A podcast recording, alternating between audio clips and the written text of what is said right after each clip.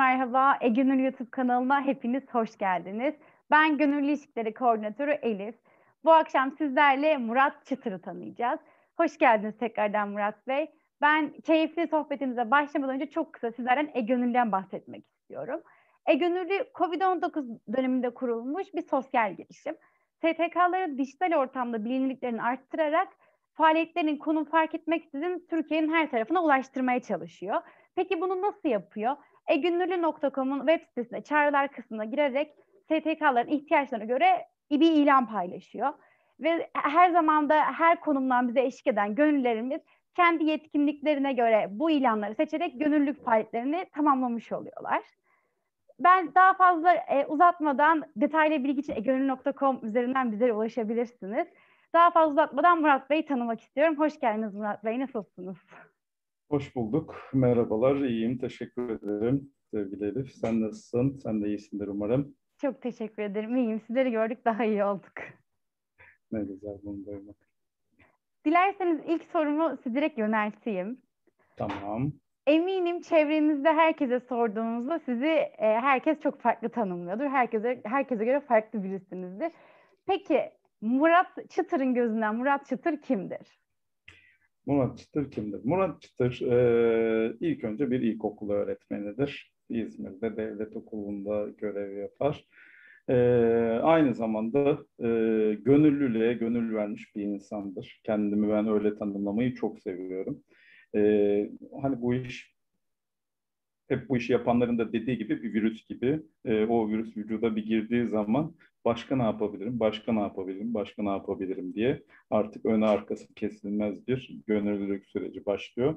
Onun dışında e, babayım, kocayım, efendim e, farklı farklı sivil toplum kuruluşlarında farklı e, kimliklerim var. Eğitmenim, e, kamp lideriyim. Bunlar şimdilik burada bu kadar geliyor aklım, aklıma. Biz tekrardan her e, vasfımızla tanıştığımızda çok mutlu olduk. E, peki profilinize baktığımızda insanı motive eden ilham verici nitelikte gönüllülük faaliyetleriniz mevcut. Peki kaç yıldır gönüllülük faaliyetlerinde bulunuyorsunuz? Nasıl, ne zaman, nerede başladınız? E, gönüllüle 2009 yılında başladım. E, Türkiye Eğitim Gönüllüleri Vakfı'nda başladım ve tamamen tesadüfen başladım aslında. Yani böyle e, pazar günü sabah kahvaltısından sonra böyle tembel tembel koltukta oturup zap yaparken normalde hiç izlemeyeceğim yerel bir kanal öyle zap yaparken öyle hani bir şeye takıldım o da orada takıldı. E, ondan sonra baktım böyle e, bir kadın çocuklarla yaptıkları etkinlikleri anlatıyor. Ama o kadar heyecanlı anlatıyor ki bunları yapıyoruz, bunları yapıyoruz, okullara gidiyoruz. İşte e, hem sanat etkinliklerimiz var hem ders içi etkinliklerimiz var. Çocuklar çok zevk alıyor, işte öğrenci odaklı. Dedim aa ne güzel. Hem de e, haftada bir saat, iki saat ayırıp yapılabilecek bir şey.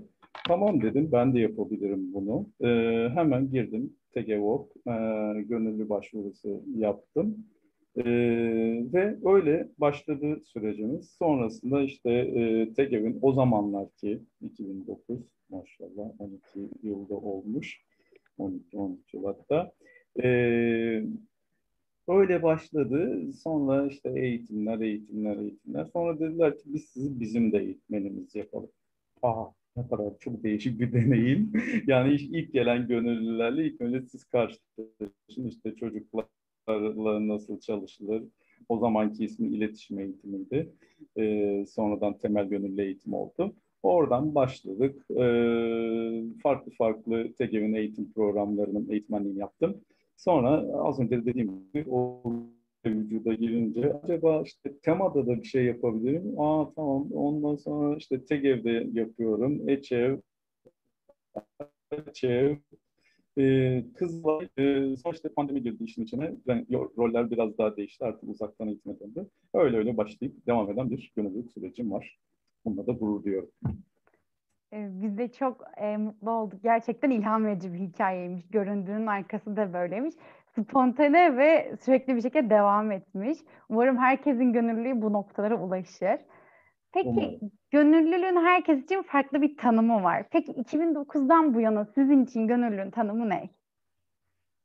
Benim için gönüllülüğün tanımı inisiyatif almak. İnisiyatif almak çünkü çok önemli. Ee, hani hep genelde bizim toplumumuzda deriz ki Aa, şurada şu sorun var, burada bu sorun var. Ee, çok fazla çözümü için bir şey yapmayız da o sorunu tespit etmeye daha çok e, enerjimizi harcarız ya da ondan şikayet etmeye. E, ama çözümü için hani çok fazla şey yapmayız açıkçası. E, enerjimizi bahanelere e, sevk ederiz. Bence gönüllülük inisiyatif alıp problemin değil çözümün bir tarafı olmaktır aslında. E, problemin değil çözümün bir tarafı olduğun zaman da e, dediğim gibi inisiyatif oluyorsun ve daha başka neler yapabilirim. Kendi motivasyonunu kendin sağlıyorsun ve e, hani ilk başta ilk o e, harekete geçiren etkiyi kendinden geldikten sonra çevreden gelen ve hayatına dokunduğun insanları gördükçe daha da motive oluyorsun, daha çok şey yapmak istiyorsun.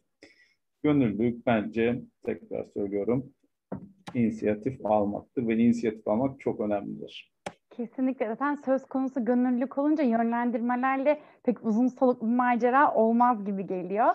Kesinlikle çok önemli noktaya değindiniz. Peki öğretmen olduğunuzu söylemiştiniz.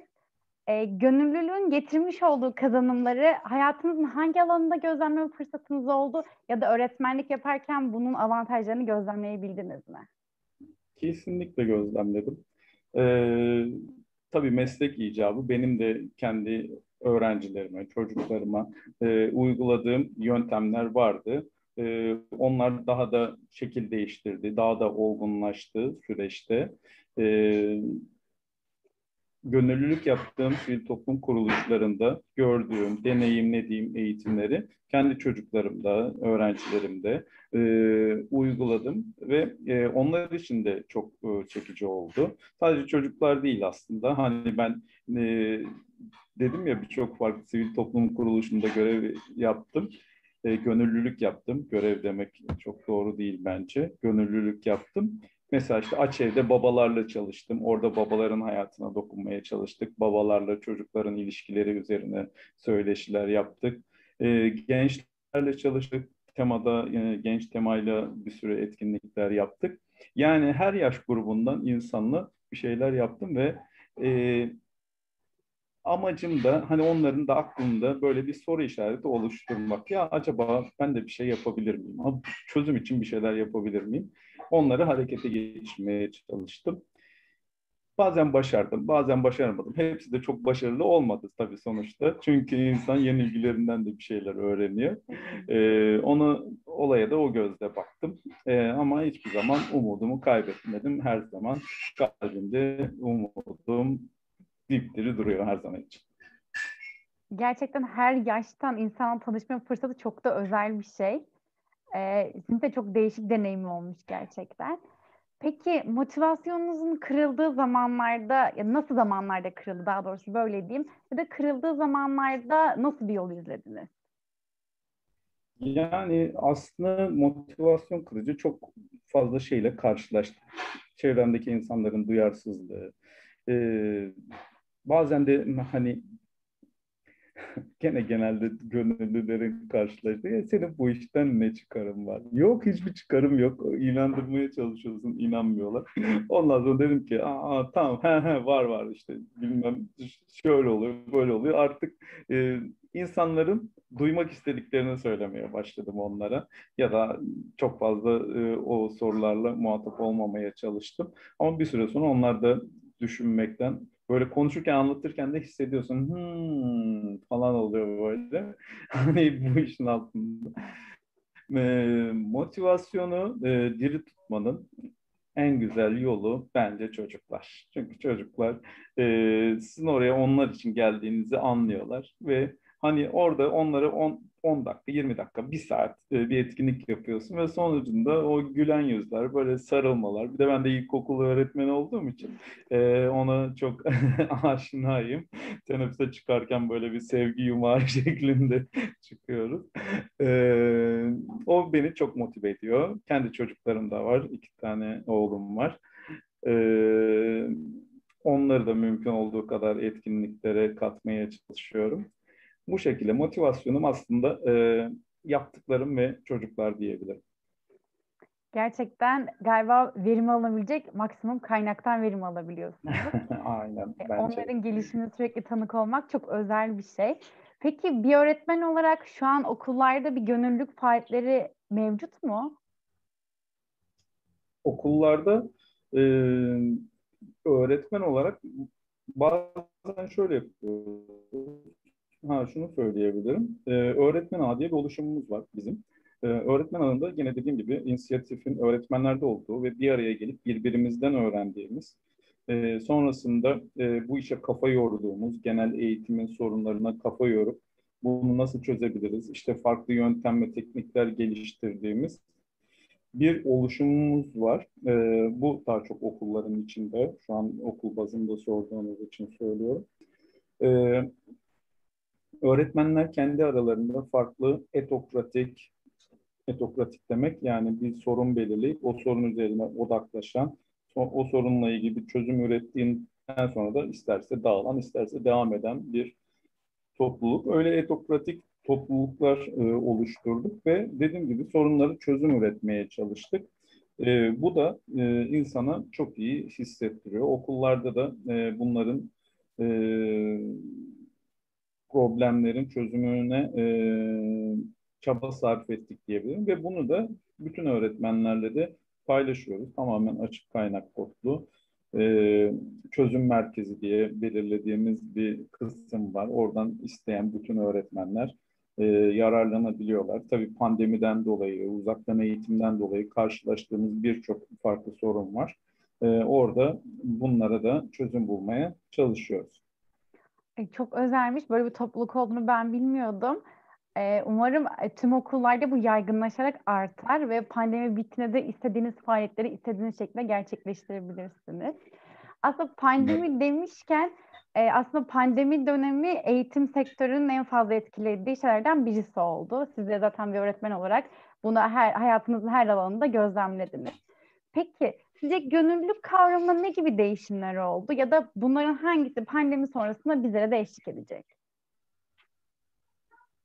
Ee, pandemi sürecinde e, ilk önce tabii genel olarak ben de bir şok yaşadım. Normalde hani hiç böyle eve akşamdan akşama girip e, şeyler yapan biri olarak, normalde hayatta dışarıda yaşamaya çalışan biri olarak ilk başta böyle evlere tıkılıp kalmak e, gerçekten de şoka soktu beni.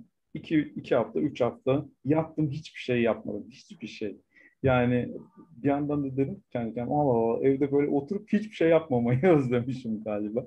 Sonrasında dedim ki yani kurt da var durmuyor. Ee, bir şeyler yapmam lazım, bir şeyler yapmam lazım. Sonrasında e, başladım hani insanlara uzaktan nasıl temas edebilirim?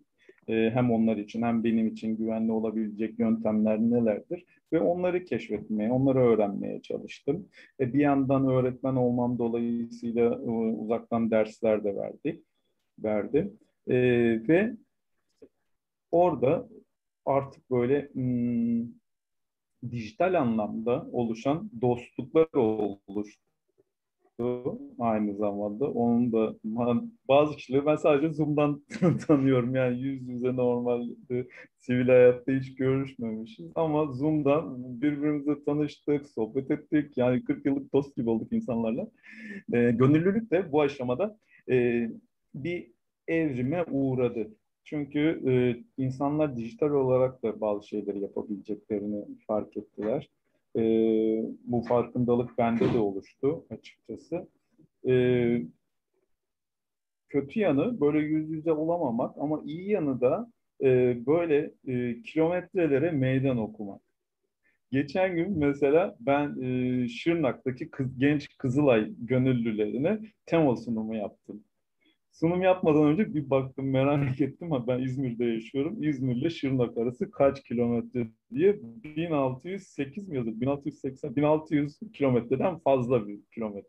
Yani o kadar kilometre bir, burada yan yanayız yani görüyorsunuz. Ee, onlara sunum yapmak çok heyecanlandırdı beni. Kilometrelere dediğim gibi meydan okuduk. Ee, hani olmasaydı pandemi nasıl belki birbirimize temas edecektik bilemiyorum. Onu Allah bilir tabii. Ama e, dediğim gibi pandeminin hani varsa bir yararı e, bunu söyleyebiliriz. E, insanları daha rahat bir araya getirebilmesi diyebiliriz ve gönüllülüğe de hani e, sizin de isminizde olduğu gibi e-gönüllülük e, internet üzerinden böyle uzaktan yapabileceğimiz birçok şey olduğunu da keşfettik aslında. Kesinlikle. Pandemi hiç hayal bile edemeyeceğiniz deneyimler kazandırdı bize. Bu arada biz de E-Gönüllü ekibi olarak hiç yüzde görüşmedik. E-Gönüllü pandemi döneminde kurulduğu için olmuş. dediğiniz evet. gibi e, sadece böyle ekranlarda kendimizi yan yana görebiliyoruz. Ama e, işin iyi tarafı da sağlıklıyız. Harika. Bir şekilde faaliyetlerimizi devam ettirebiliyoruz. Önemli olan kısım da bu oluyor zaten. Peki bildiğiniz gibi e, gönüllü konum fark etmeden her insanın ulaşabileceği şekilde gönüllülüğün dijitalleşmesini sağlayan bir sosyal gelişim. Ee, uzun yıllardır gönüllülük yapmış biri olarak gönüllülüğün dijitalleşmesi hakkında düşünceleriniz neler? Ee, dijitalleşme galiba hani pandemi de ortadan kalktıktan sonra çok da hayatımızdan çıkacakmış gibi durmuyor bence. Ee, bu açıdan gönüllülüğün de e, böyle bir versiyona aslında bence e, ihtiyacı vardı. Hani bu kadar sert bir geçişme olmalıydı orasını bilemiyorum ama e, bir yandan da olması gerekeni biraz hızlandırdı gibi diye de düşünüyorum. Çünkü artık insanların zamanları e, çok değerli. E, daha az sürede çok daha fazla şey yapmak istiyorlar. Yani görüştüğüm herkese böyle garip bir yoğunluk var. E, zaman çünkü çok değerli. Aynı anda bir sürü yerde olmak zorundasın. Orada olmalısın, burada olmalısın. E, hani bir internet bağlantısı e, normal e, bir e, bağlantıyla bir düşük e, vasıflı da olsa bir bilgisayarla birçok kişiye dokunabiliyorsun, hayatına temas edebiliyorsun. Bu da e, gönüllülüğün hani dediğim gibi bir versiyon değişimi gibi de. Hani az önce de bahsettim. Yüz yüze olmanın da çok farklı tatları var. Ee, böyle uzaktan olmanın da çok farklı tatları var. Yeni insanlar sadece hani böyle kafadan ibaret gördüğümüz. Ben diyorum ki acaba gerçek hayatta böyle yüz yüze görsek tanıyabilecek miyim? Aa sen miydin o? Aa, aa sen misin falan. böyle ilginç durumlarda olabilir diye düşünüyorum. Bir yandan da buna da uyum sağlamak lazım. Çünkü değiştirebileceğimiz şeyler var, değiştiremeyeceğimiz şeyler var. Değiştirebileceğimiz şeyleri değiştirmek için çaba sarf ediyoruz zaten. Değiştiremeyeceğimiz şeylerle de beraber yaşayabilmek için bir uyum sürecinden geçmemiz lazım. Ondan da geçiyoruz diye düşünüyorum. Gönüllülük de tabii her şey gibi bundan etkileniyor. Kesinlikle. her şeyin durma noktasına geldiği bir anda online ortamda gönüllülük yapabilmek aslında çok önemli bir meziyet de kazandırıyor insana. E, pandemi bittikten sonra fiziksel gönüllü yanına eminiz ki çevrimiçi gönüllülük de eklenecektir. Bunu da görmüş olduk zaten. Kesinlikle. Peki gönüllülüğün kazandırmış olduğu o doyumu bir kere tadınca dediğiniz gibi virüs gibi etki ediyor ve devamı geliyor. Ama ilk adım atmak da çok önemli gönüllülüğün doğru anlaşılması açısından. Peki sürdürülebilirliği için yeni başlayacak olan kişi önerileriniz neler? Önerimiz neler? Ee, şu olabilir. Bazen mesela e, pandemi yokken e, böyle hafta sonları genelde eğitim olurdu. Bazen farklı bir şehire giderdim. E, hani TEGEV'in farklı bir öğrenim biriminden çağırlardı işte bize temel gönüllü eğitimi verir misiniz diye. E, böyle oraya giderken hep şey düşünürdüm. Ya hiç bu akıl kârı mı? yani yaptım diye Pazar günü eğitim vermek için cumartesi gecesi yola çıkıyorum. Pazar sabahı iniyorum, eğitim veriyorum. Pazar akşamı geri dönüyorum falan. Ama onun dönüşte böyle çok farklı bir tatlı, hem yorgunsun, akşama kadar bir sürü performans yapmışsın. Ee, ama dönüşte de hani o kadar insanın hayatına dokundun. İşte orada 20 tane genç var, onlar da gönüllü oldular senin e, yaptığın, ettiğin. Bu ilkokul öğretmenliğinde de aslında şimdi düşündüm onu. İlkokul öğretmenliği de bu anlamda çok önemlidir. İlkokul öğretmeniyken yaptığın bir hareket çocuğun bütün eğitim öğretim hayatında çok olumlu yönde de etkileyebilir, çok olumsuz yönde de etkileyebilir. Orada da aslında aynı şey. Orada da hani temel gönüllü eğitimine gelen gönüllü için senin yaptığın bir hareket onlara çok itici de gelebilir. E, ya da çok sevimli de gelebilir. Aşık da olabilirler. E, bundan sonra gönüllülüğe aşık olabilirler. e, sonrasında devamı da gelebilir. E, ve böyle çok arkadaşla da karşılaştım. E, mesela işte ben ilk gönüllülüğe senle başlamıştım Murat abi falan deyip de işte yaşadıklarını anlatanlar da gerçekten çok heyecanlandırıyor beni. E, aslında gönüllü biraz da yalnızdır ya.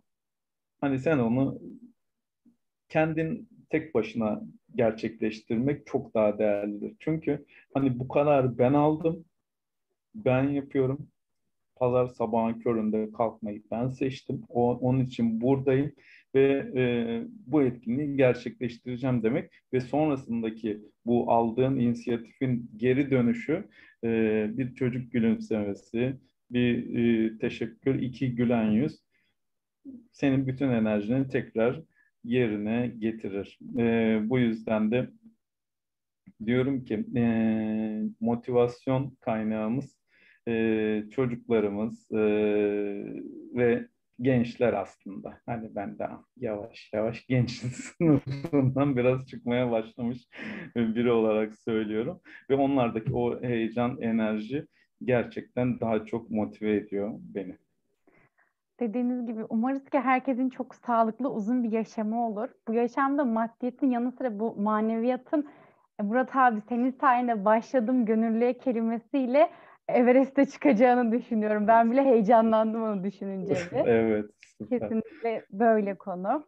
Peki e, sizin bu noktada önerebileceğiniz kitap, podcast, film, dizi aklınıza gelen herhangi bir şey bizimle paylaşabilir misiniz? Ee, bu konuda önerebileceğim e, tek bir kitap var. TEGEV'in de kurucularından Sayın e, Suna Kıraç'ın bir kitabı var. E, Ömrümden Uzun Hayallerim Var. İsmini yanlış söylüyorsam. e, Ömrümden Uzun Hayallerim Var. E, çok güzel bir kitaptır. Onu tavsiye ederim. E, bütün gönüllü olmak isteyen arkadaşlarıma.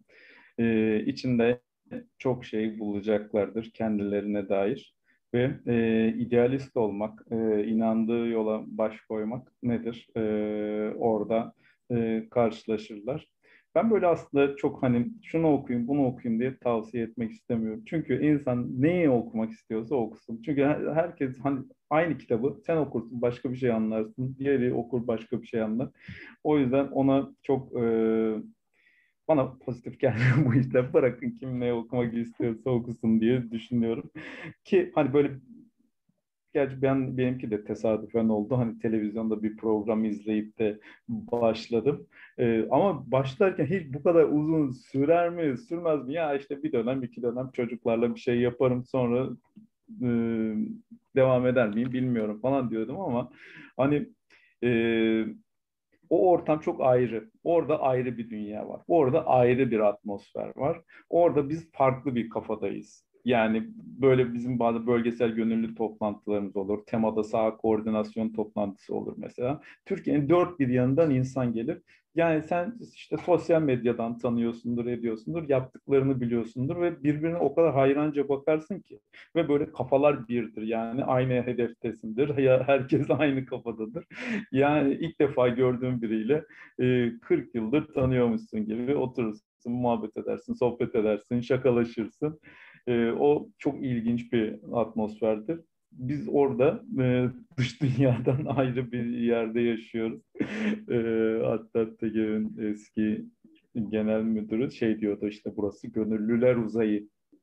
Burada biz ayrı bir hava teneffüs ediyoruz. Gerçekten de doğru. Ee, en çok hoşuma giden tabirlerden biriydi o da. Siz televizyonda birisini izlerken başlamışsınız.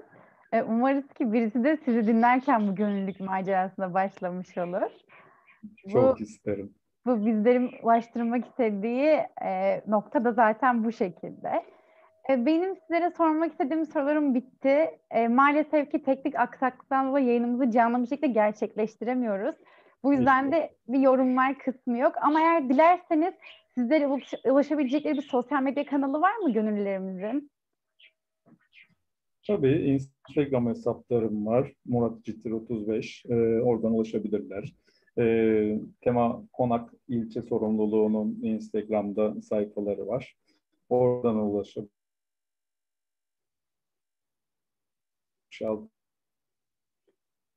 Ee, bu kanallardan ulaşabilirler.